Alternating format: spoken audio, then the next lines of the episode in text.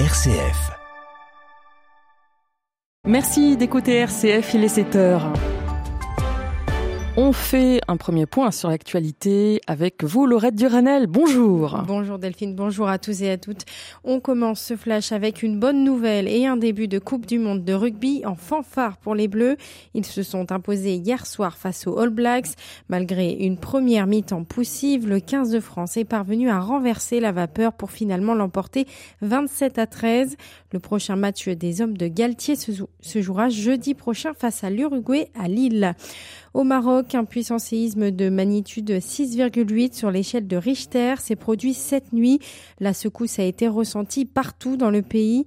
D'après un bilan provisoire des autorités marocaines, 296 personnes seraient mortes et 153 auraient été blessées dans plusieurs communes, parmi lesquelles Marrakech. Le bilan risque d'évoluer dans les prochaines heures. Les dirigeants du G20 commencent à arriver en Inde pour leur sommet à New Delhi.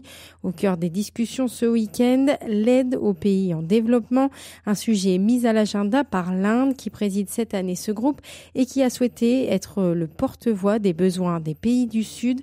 L'Union africaine pourrait obtenir un siège permanent au G20.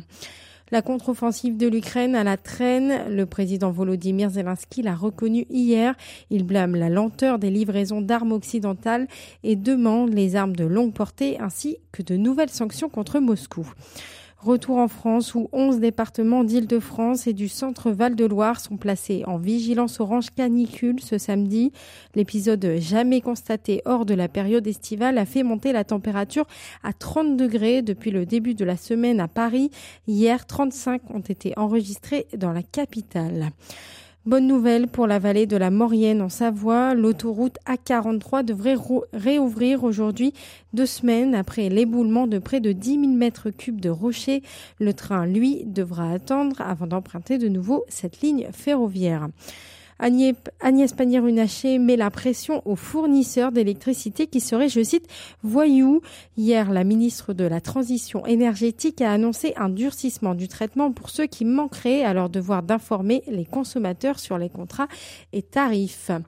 Le procès contre les organisateurs des manifestations contre les bassines agricoles à Sainte-Soline a dû être suspendu hier, quelques heures seulement après avoir débuté dans le tribunal de Niort transformé en tribune politique, les débats menaçaient de s'éterniser jusqu'au bout de la nuit. La Confédération paysanne a pointé du doigt l'amateurisme du parquet. Le procès reprendra le 28 novembre.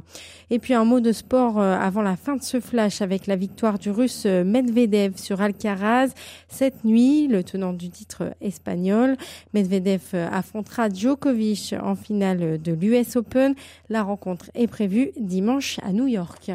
Merci Laurette. On vous retrouve à 7h30 pour le journal. Et voici la météo. Grand soleil pour tout le monde ce samedi, enfin presque, sur la pointe bretonne et les Hauts-de-France.